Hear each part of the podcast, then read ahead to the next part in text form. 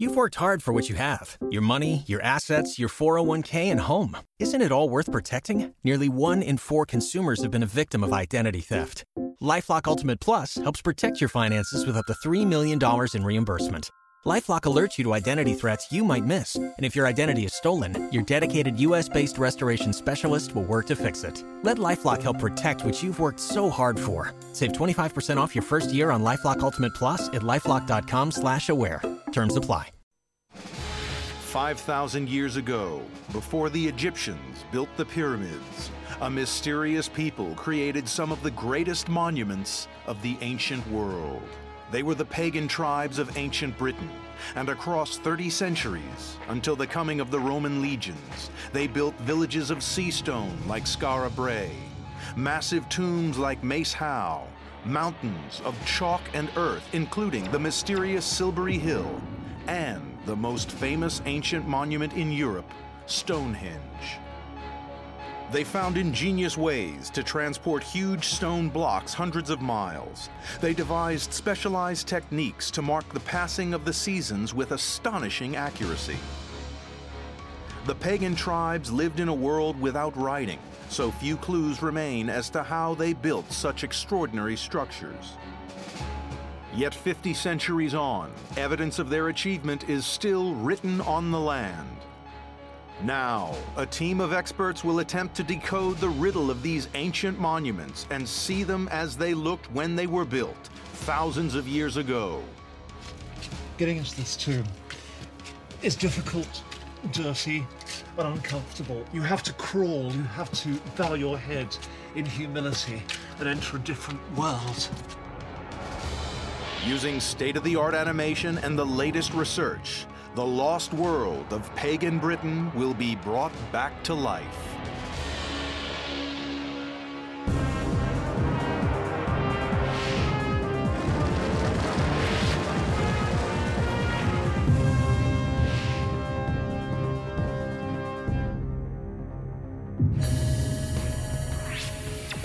Off the far northern tip of Scotland, where the Atlantic Ocean and the North Sea meet, lie the Orkney Islands, as inhospitable as they are remote.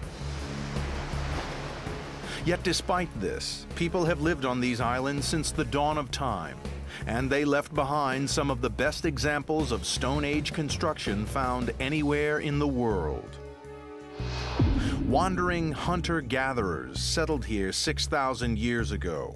They cultivated the land and became farmers. We know little of their day-to-day lives, but clues to their world can be found in ruins that still remain today. There are stone circles that measure the changing cycles of the solar year, tombs designed to bring the living into direct contact with the world of the dead. The people who built these structures we now call pagans. What they called themselves, we may never know. All that we do know for sure is that their beliefs drove the pagans of Orkney to extraordinary feats of construction long before the great buildings of Greece and Rome were erected. What these ancient pagan monuments looked like in their heyday has long been a riddle. For centuries, all trace of these people was lost or hidden. Then, in the winter of 1850, a freak storm hit the Orkney coastline. In a place called Skara Brae, the wind and high seas stripped the grass from a mound by the seashore, and when the storm had passed, the local people found ruins emerging from the sand. They were the remains of a Neolithic or Stone Age pagan village. For Erica Goodman, an archaeologist, Skara Brae is more than a ruin. It's a gateway to a lost world. It's absolutely astounding because archaeologists are used to dealing with really ephemeral remains from the past. So we're scrabbling around after very faint traces of archaeology. And here we've got this whole village, not just the individual standing structures, but a whole Neolithic village. Tests have dated this settlement as being around 5,000 years old, making it hundreds of years older than the Egyptian pyramids. Most Neolithic homes were made of wood and have long since rotted away. But the Orkney Islands are almost entirely treeless. Out of necessity, these houses were built from stone. What I'm standing on is the Orkney flagstones, and this is a sedimentary rock. So it means it was all laid down in thin layers. This was all created underwater. And what that means is that it cracks into these nice little building blocks. So all around them, they have this natural building material, and it makes sense that they would have used this rather than use up their precious firewood. The village is made up of 10 circular houses. The walls are built of natural beach stones held together without mortar. The dry stone walling technique is really effective, and you can see that it's quite solid because the building's still here after 5,000 years. And you can't say that about most of the buildings that we're putting up today. All the homes of Skara Brae are built to the same basic design. The focal point of this house was the hearth, or fire. Built into the far wall is what archaeologists assume was storage space, while on each side wall are structures believed to have once housed beds. Archaeologists don't know for certain how many people lived in this house at any one time, but believe that it was home to a large extended family, living in close, rather cramped conditions by modern standards. This was clearly a close-knit community, and the buildings bound the people together. The houses were actually linked by low, narrow passageways covered with stone. It was possible to move from one to another without ever setting foot outside. Historian Ronald Hutton stoops low to enter the village and discover why its inhabitants built this way. There are two really good reasons for having long, narrow, low passages like this approaching Neolithic houses. One is that if you're a guest, it impresses on you you're approaching somebody else's personal space. Alternatively, if you're an attacker, it's pretty forbidding to have to crawl down here with your head stuck out, knowing there are people waiting to behead you or club you at the other end. The most extraordinary thing about these buildings is their location. On first inspection, they appear to have been dug into the ground, but this isn't the case. In fact, the entire village was made by burrowing into what's called a midden heap, a mound of garbage left by previous settlers. Midden is basically prehistoric garbage, and that includes all the waste from the hearth, the ash and charcoal, and all the kitchen waste.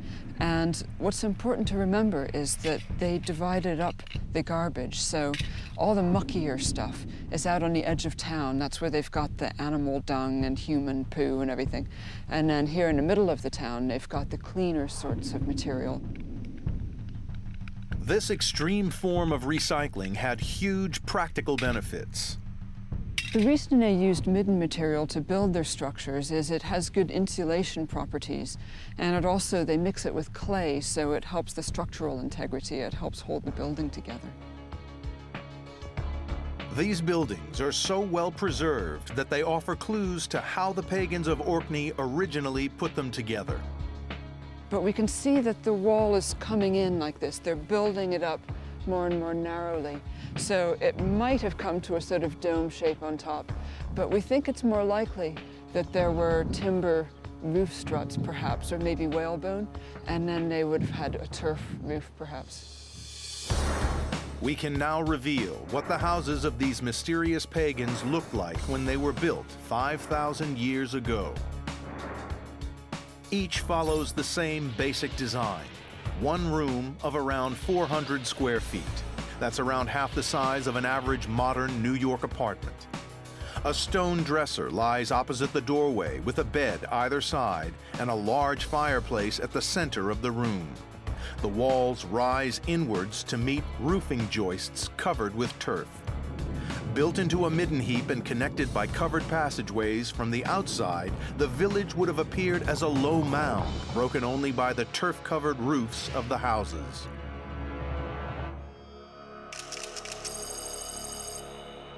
The pagans who lived in these houses almost certainly helped build one of the greatest and most baffling prehistoric monuments of Orkney, the Ring of Brodgar an enormous stone circle seven miles south of Skara Brae. Brodgar belongs to a special class of stone circles known as henges, a ring of stones enclosed within a ditch and earth bank. This is one of the largest henges in the world. To me, the obvious use of a great open space like this is you can put lots of people in it and they can see what's going on. So almost certainly it was a centre where lots and lots of people met up at certain times of the year, the great seasonal festivals, in order to exchange ideas, celebrate religious rituals, trade things, have dating services with each other so they could find married partners and mates, and generally get together to do all the things that large numbers of people need to do. But how these ancient people managed to build something as large as the Ring of Brodgar without modern tools or lifting equipment is astounding. Just to dig the ditch surrounding it meant excavating 11,000 tons of rock, enough to fill two Olympic-sized swimming pools. Such a construction project must have involved every able-bodied islander over a long period of time. But even more perplexing is why they built it and what this circle represented. The fact that this is a circle of stones is incredibly significant because around about 5,000 years ago, the people of the British Isles became fascinated by round shapes. Possibly it's simply that by then they could see the horizon, because the horizon is a natural circle if you look around, and these monuments could be matching the horizon, mirroring the land around. The Ring of Brodgar may have been built as a model of the Orkney landscape. The stones were brought from sites all over the island, and it's possible that each small community erected their own stone to represent their village. Today, only 27 remain, but experts believe it once looked like this. 60 large standing stones were surrounded by a deep ditch. Beyond the ditch rose a 10-foot high earthen bank that enclosed the whole site. The Ring of Brodgar would have sent a powerful message down through the generations that this land belonged forever to the builders and their descendants. And evidence suggests the pagans of Orkney had a very close connection to their dead. The tombs they built were entranceways to a forgotten underworld.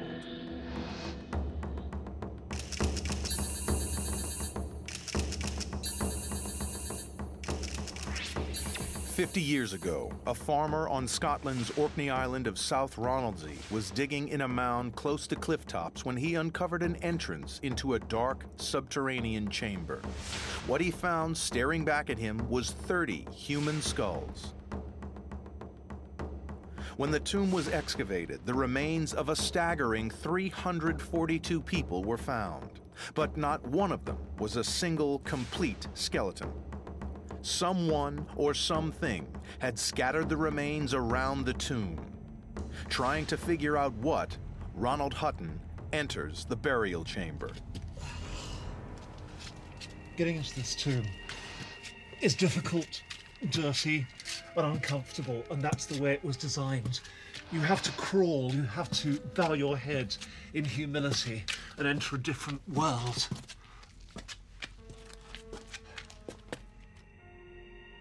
Once inside, the tomb opens out into a narrow room with a large chamber at each end and smaller side chambers down at floor level. Piles of assorted bones and rows of skulls were found here. Ronald believes it's evidence that the pagans often returned to handle the bones of their ancestors. Probably people would have brought a light, but it seems that they might not have done so, that have collided with the dead in the dark, and at best they'd have had this eerie glow revealing one skull, one long bone after another. And you're making contact with the dead very intimately, very physically. I'm almost literally, your nose is being rubbed in death.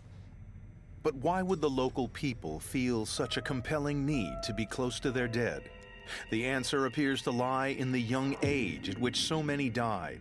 Studies of the bones have revealed that very few of the dead were over 25. Most of the people in this population would be children and adolescents. They'd be desperately reliant upon oral tradition, whispers, tales of what had happened before, to have any sense of continuity, because actual experience, lived history for the people in this tomb is very, very short indeed, which means the power of the dead is all the greater. The lack of complete bodies means that the skeletons may have been broken apart and stripped of their flesh before being brought into the tomb.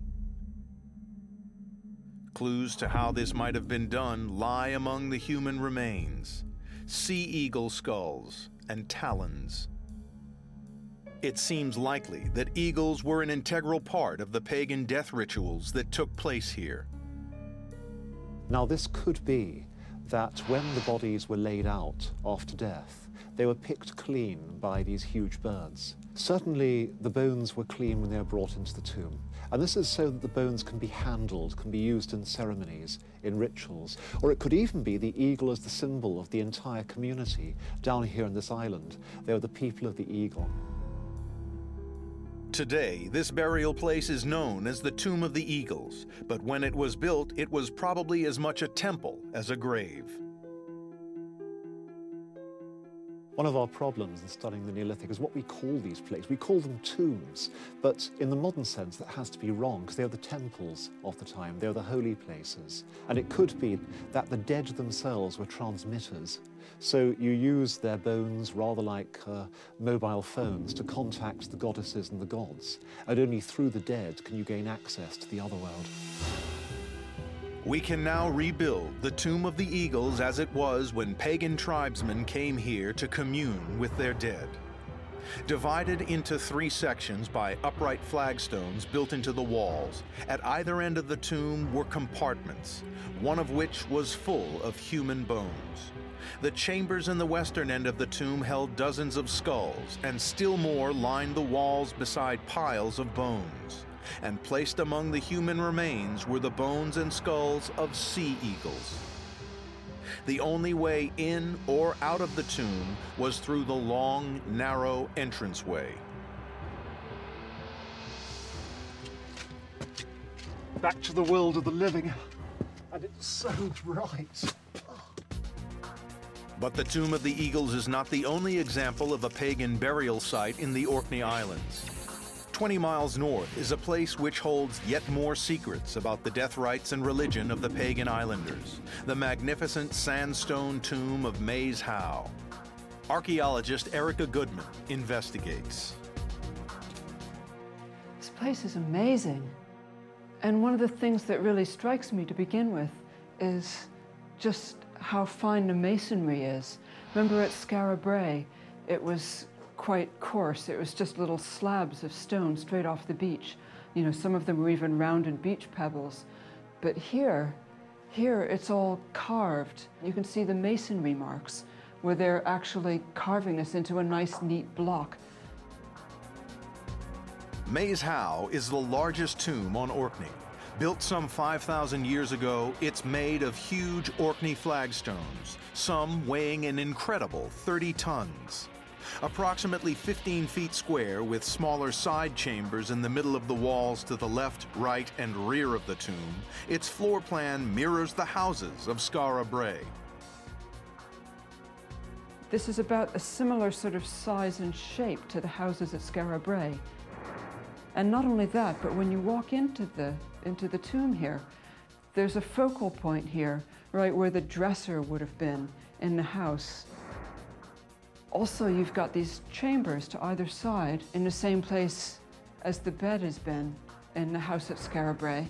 Of course, the one thing that's missing is the fireplace. The similarities between the tomb of Maes Howe and the houses of Skara Brae are further evidence that the pagans of Orkney believed in a special closeness between the world of the dead and the world of the living. Another central aspect of pagan religion was the cycle of the seasons. Pagan means country dweller, and their dependence on the land meant that pagans were very aware of their place in the natural world. They attributed special significance to turning points in the seasons. They attached great importance to the summer and winter solstices, when the longest and shortest days of the year occur, as well as to the spring and fall equinoxes, the two days of the year when day and night are of equal length. Evidence of this can be seen in the tomb at Maes Howe. It is deliberately designed to mark one of these key seasonal events.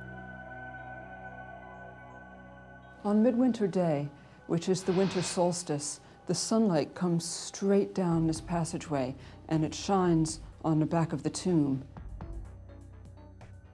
The Neolithic engineers designed this on purpose in order to capture the moment of the winter solstice. And that's because in pagan thinking, the solstices are very important. For the pagans, midwinter was the time of the dead, the season when fields were barren and no crops grew. The winter solstice marks the end of winter. By bringing its light into the tomb, the pagans were seeking the help of the ancestors, hoping to ensure the return of spring. But to capture the light of the midwinter sun, the builders of Howe needed to perfectly align the entrance tunnel of the tomb.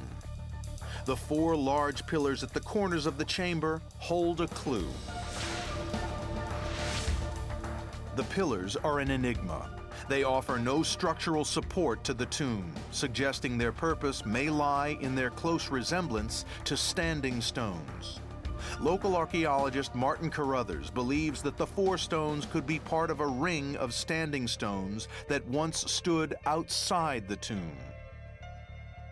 It may well be that there's a series, or have been a series, of stones here present as a circle prior to the construction of the tomb, and it may even be that those pillar stones you saw within inside the chamber originated out here in a stone circle and were then incorporated into the, the later tomb.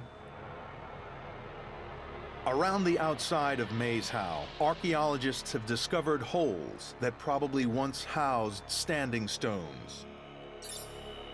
It seems likely that the four stones now inside the tomb were once at the center of a circle of standing stones and lined up the ring with the winter solstice. The tomb was then built around the four stones, the entrance tunnel perfectly aligned with the last rays of the setting sun. Over time, the ring of stones disappeared, and all that remained was the tomb itself. It's clear that communing with the dead was an essential part of pagan life. And their death rituals are the basis for a striking new theory about the lost world of the most mystifying of all pagan monuments Stonehenge in southern England, one of the most famous pagan monuments in the world. But what it was actually used for has perplexed generations of researchers and sightseers. Now, a team of experts will reveal what Stonehenge looked like at its height and investigate a new theory of why it was built. They want to find out if Stonehenge was part of a much larger, now forgotten ceremonial complex that formed a gateway to the land of the dead. Archaeologist Erica Goodman has uncovered a first clue, evidence that death rituals were being performed on the site of Stonehenge 5,000 years ago, long before the stones arrived. When you first come to Stonehenge, the first thing you see, obviously, are this magnificent set of stones. But in fact, the earliest feature here, the very first thing to be built, was this little low bank and ditch, and it seems to have a ritual sort of usage. And we know this because in the ends of the ditches we find important little caches of things, like whole cattle skulls or whole pots and things. Many archaeologists believe that the pagans associated cattle skulls like those found in the ditch with death. And excavations at Stonehenge have shown that the site was being used for cremation ceremonies before the stones were raised. The first stones to arrive were the bluestones brought from the Preseli Hills in Wales, more than 200 miles away. A place which archaeologist Mike Pitts believes held special significance for the pagans. This is really one of the great wonders of the ancient world. I mean, they don't look very big, but there's nowhere, anywhere in the world, where people have, with this level of technology and this long ago have gone so far to bring rocks to a ritual site. We have to imagine that there was something about the place these stones came from that gave them a magic power, a significance at this ritual religious location. Now, one of the things that obviously comes to mind is if we look that direction, which is where they came from, which is where Wales is, we're also looking towards the setting sun. So it may be that there's a symbolism in, involved with the dead and ancestors, and we're looking in the direction of where the ancestors live, where the sun goes at night. Bringing the Bluestones from Wales provided Stonehenge with a symbolic link to the world of the dead. And then, 200 years after they arrived, something extraordinary happened. Stonehenge went through a vast rebuilding program. The Bluestones were rearranged and surrounded by a protective circle of massive stones called sarsens. Meanwhile, just a few miles away, a near identical henge was being built to the same plan, out of timber. There were now two henges, one of stone, the other of wood. The original wood Woodhenge has long since rotted away, but the precise location of its 168 timber posts is now marked by stout pillars of concrete. You've got well over 100 posts, great tall oak stumps. It would almost feel like an artificial forest. The posts themselves are important, so maybe some of them had bark on, maybe some of them were carved, some of them were painted, decorated. They might have had things hanging from them Using data archaeologists have gathered from the site, it is now possible to recreate Woodhenge as it would have looked to the pagans who worshipped here over 4,000 years ago. The pattern of posts and the size of the circle at Woodhenge bears close resemblance to Stonehenge, and the site is also surrounded by a ditch and a bank. But a major clue to Woodhenge's significance is that the entranceway is aligned with the midsummer sunrise. It's essential, I think, to imagine that there's some symbolic meaning in that. And we have the cattle skull and death associated with the megaliths, and so perhaps the wooden posts are more to do with life. And wood is living and stone is dead. For the pagans, wood was living and warm, like the flesh covered body. Stone was cold and hard, like the cold, hard bones of the long dead. It seems likely that Woodhenge stood for life, Stonehenge for death. A ceremonial way links Woodhenge to Stonehenge, and historian Ronald Hutton believes it may once have been used for elaborate funeral processions. The pagans would have set off from Woodhenge in the direction of the rising sun and then traveled along the nearby River Avon en route to Stonehenge.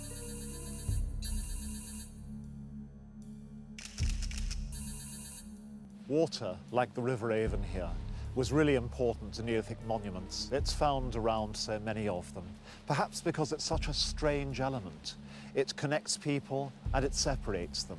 It preserves life and it takes it away. It creates and destroys. And perhaps this essence of death and life is exactly what these monuments were about.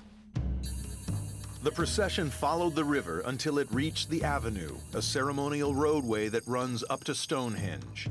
Very little of the avenue survives today, but Ronald believes it may once have been lined by standing stones.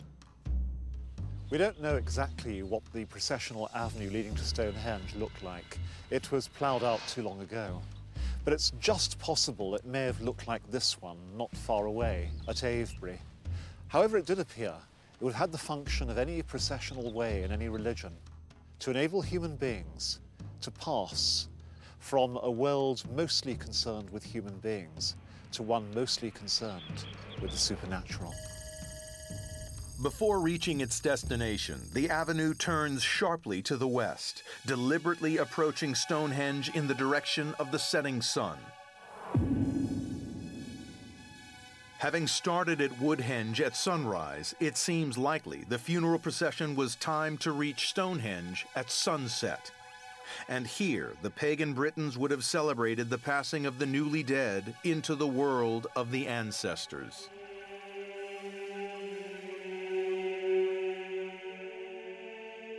Work at the site of Stonehenge stretched over millennia, but its stone circle was built in only a few short years. Over the centuries, many of the stones have fallen or been removed, but we can now rebuild Stonehenge as it would have looked to the pagans who likely used it for their death rituals millennia ago. At the center of the ring was a horseshoe of five trilithons, two large stones with a lintel atop them. They surrounded 19 small blue stones and were in turn surrounded by the famous circle of massive sarsen stones topped by a continuous ring of gently curved lintel stones. Stonehenge and Woodhenge together would have dominated the local landscape. But only a few miles to the north, is another pagan monument that has long defied all explanation. A vast artificial hill that archaeologists estimate took 18 million man hours to construct. Silbury Hill. Created by pagan Britons nearly 4,500 years ago, it rises to over 120 feet and is older and higher than some of the Egyptian pyramids. But like the pyramids, does it contain a secret within? One of the things that people always associate with big old mounds is buried treasure. And people have looked for treasure in Silbury Hill for hundreds of years. But that's the twist. There have been so many tunnels dug into this hill by now that have found not a scrap of anything you could call treasure. Despite centuries of digging, no burials or treasure have ever been found. Silbury Hill seems to be just a solid mound of chalk and earth. The mystery of why it was built remains unsolved, but how it was built may offer clues. This would have been an incredible technological achievement for the people of the Neolithic period. They had no metals to work with, so all of their digging was done with antler picks and the scapulas, the shoulder blades of cows that they used for shovels. Archaeologists calculate it would have taken 700 men 10 years to excavate, dump, and shape the 9 million cubic feet of earth and chalk that make up the hill. It was probably built in two phases. When this was first built, it was only about 18 feet high. But then in the second phase of building, they built it up to 120 feet. So it's absolutely massive. And the slope is really steep, so it stands out in sharp contrast to the low rolling hills all around it. But making a hill is no small challenge. You couldn't actually build a structure like this by just piling up soil and rubble because it would just erode down the slope. So it's very carefully engineered in order to retain this particular conical shape. Silbury Hill may not be truly circular, but could have been built as a polygon, possibly of nine sides. Outer walls of chalk leant inwards at an angle of 60 degrees for maximum stability. They were joined by radial walls built out from the center of the mound. The gaps between were filled with chalk rubble. It's possible that the mound was built as a series of stepped platforms, but the latest archaeological surveys suggest a different method of construction. Another thing that occurs to me is that it may have been built as a spiral. Now, there's some archaeological evidence for the construction of this mound in, in a spiral, and it certainly strikes me as I'm walking up that that might have been the easiest way to build it, because certainly it is easier to bring material, construction material, up a ramp than up steps. A spiral shape may also have had religious significance. The spiral is one of the great artistic symbols of the age. And so people taking a spiral path to the top of Silbury would be literally walking a spiral. A spiral pathway would have made the hill both easier to build and more suitable for religious processions. But there may also be a link between Silbury and the surrounding landscape which could explain why the structure was built so tall. Nearby is the largest stone circle in the world, Avebury. Silbury Hill is also close to two other key pagan sites, West Kennet Long Barrow and the Sanctuary. Historian Ronald Hutton wants to investigate a new theory that Silbury Hill could have been used as a signaling platform to coordinate simultaneous ceremonies at all the different sites. It's an idea that's never been tested, until now. Right, the theory is that from every major part of the Avebury landscape, you should be able to see the top of Silbury Hill. To put the theory to the test, archaeologist Erica Goodman travels to West Kennet Long Barrow. The barrow once contained the remains of around 50 people and is one of the best preserved burial mounds in the British Isles. It's also one of the largest. It's as long and half as wide as a football field. Well, here we are at West Kennet Long Barrow. Now let's see if we can see Ronald. Yep, there he is. You can see him keeping the red flag flying. Next stop is the sanctuary. Probably once a forest of wooden posts, the sanctuary was not so much a structure as a ritual site where newly felled trees were ceremonially planted into the ground. Well, here we are at the sanctuary, and I can just make out Ronald silhouetted against the sky. And that's kind of interesting because if Silbury Hill were just a little bit lower, he'd be lost against the hills in the background. But as it is, we can see him quite clearly. The last stop is Avebury, the largest stone circle in the world. A giant ring of 98 huge stones enclosing two smaller circles. It's likely to have been the most important ritual site in the area. For the theory to work, the flag on Silbury Hill should be visible, but inside the ring, it isn't. Only when Erica climbs the circle's high outer bank does all become clear. From the top of the bank here, I can see him quite clearly. And in fact, he's silhouetted against the sky again. And you can see Silbury Hill is standing up against the skyline, higher than the level of the surrounding hills. So Ronald's theory really does work. Maybe it could be a signaling platform. Because Silbury Hill is visible from all three locations, it suggests that during certain times of year it could have been the central point of a series of simultaneous ceremonies. Avebury, West Kennet, and the Sanctuary could each have taken their cue from what was going on at Silbury. What happened during those ceremonies remains a mystery, but Ronald Hutton believes there is one more piece of evidence that lends weight to the theory. Okay, what I'd love is to have another idea in with that. Okay. And that is, they didn't cover the chalk rock of Silbury with anything. And so it was a shining mountain of light, a glowing hill under sun and under moonlight, so you could see it for miles. If this theory is correct, during the time of the pagans, Silbury Hill wasn't overgrown with grass as it is today, but was a shining man made mountain of white chalk with a spiral pathway. Anyone on it would have been visible for miles. The magnificent mound of Silbury Hill survives as one of the greatest monuments of pagan Britain. But it came from a world that would be lost forever. On the south coast of England lay another hill, the spectacular Maiden Castle, the largest hill fort in Europe. In Manhattan, it would cover 10 city blocks.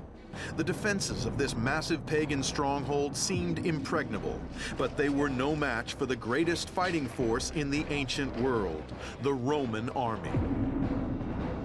Today, only the eroded earthen ramparts remain.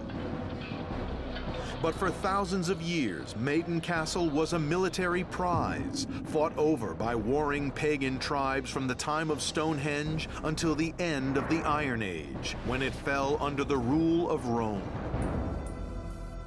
These earthworks are absolutely massive.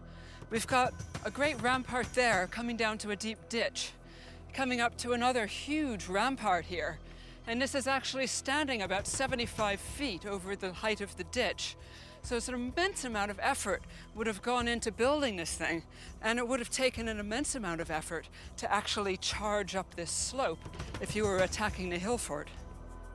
Normally, the weakest point of any stronghold is the entrance, but Maiden Castle was designed with a surprise in store for any invaders. We're looking here at the western entrance to the hill fort, and if it looks like a confusing jumble of mounds, well, it would have been even more confusing to any attackers who were approaching the fort. And the idea is that people are led around in this confusing sort of maze. It makes it more difficult for them to attack. We can now bring the defenses of Maiden Castle back to life and discover why it was considered the greatest hill fort in pagan Britain. Three concentric rings of ditches and banks surrounded Maiden Castle. On top of the final bank of chalk and earth stood a wooden palisade. A walkway along the top of the palisade allowed warriors to keep watch and served as a platform for the hill fort's main defense, the stone slingers. Two watchtowers stood either side of the entrance as added protection against enemies attempting to storm the gate. When the Romans invaded in 43 AD, Maiden Castle was occupied by the Durotriges tribe, who were overlords of much of southwestern England. Miners and iron workers, they were a powerful confederation of tribes and even issued their own coins. But they now faced the most highly trained and fearsome army of the age, an army which possessed a huge technological advantage. They used a type of crossbow called a ballista. The nearby Dorset County Museum contains evidence of its effectiveness in the remains of two pagan warriors found at the site. There were a number of graves of Iron Age warriors, and about 10 of these people had had sword cuts to the head, severe cuts and blows all on the skulls. And one of them actually had a ballista bolt through the spine. But to reach the defenders of Maiden Castle, the bolt must have traveled over three huge ramparts. To understand the ballista's range, historian Ronald Hutton is looking at a working replica. How many of these machines would a Roman legion have packed? Each legion had 60 pieces of artillery, so um, there would have been 60 of these ranged around the hill fort. Until the end of the Middle Ages, the ballista was the most complicated weapon ever built. In basic terms, the weapon's bowstring is pulled back using a pair of winches and a toothed mechanism called a ratchet, giving it many times more power than simple human muscle. A bolt is then loaded and released. A ballista bolt could travel at over 110 miles per hour and had a range of up to a quarter of a mile. Good grief, that bolt went faster than my eye could see.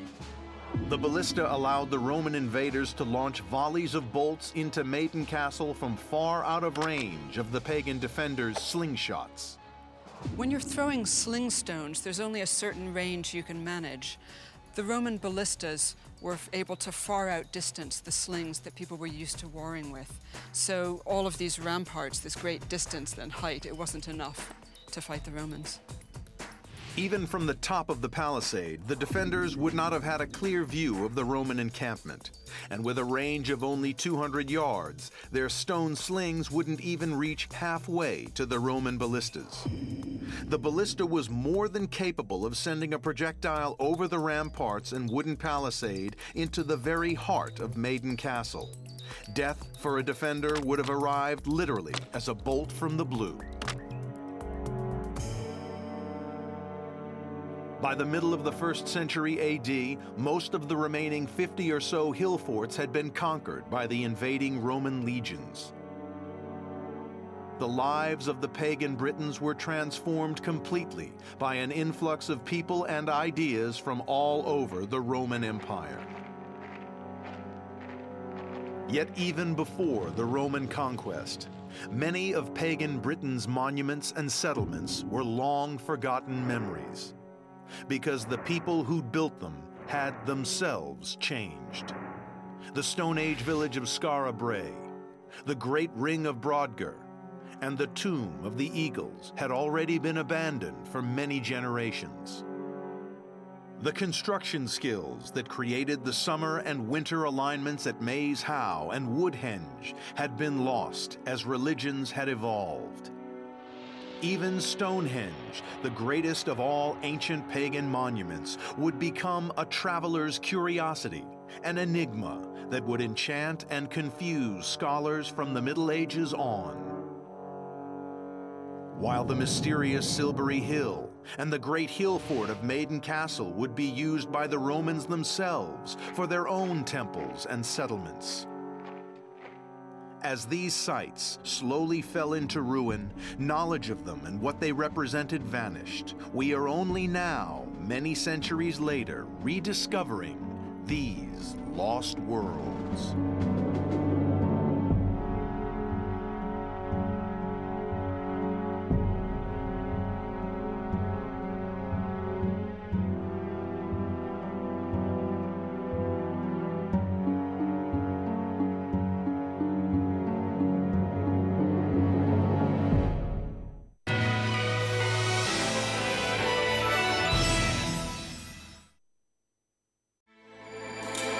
With everything you have on your plate, earning your degree online seems impossible. But at Grand Canyon University, we specialize in helping you fit a master's degree in education into your busy day. Your graduation team, led by your own GCU counselor, provides you with the personal support you need to succeed. Achieve your goals with a plan and team behind you. Find your purpose at Grand Canyon University. Visit gcu.edu.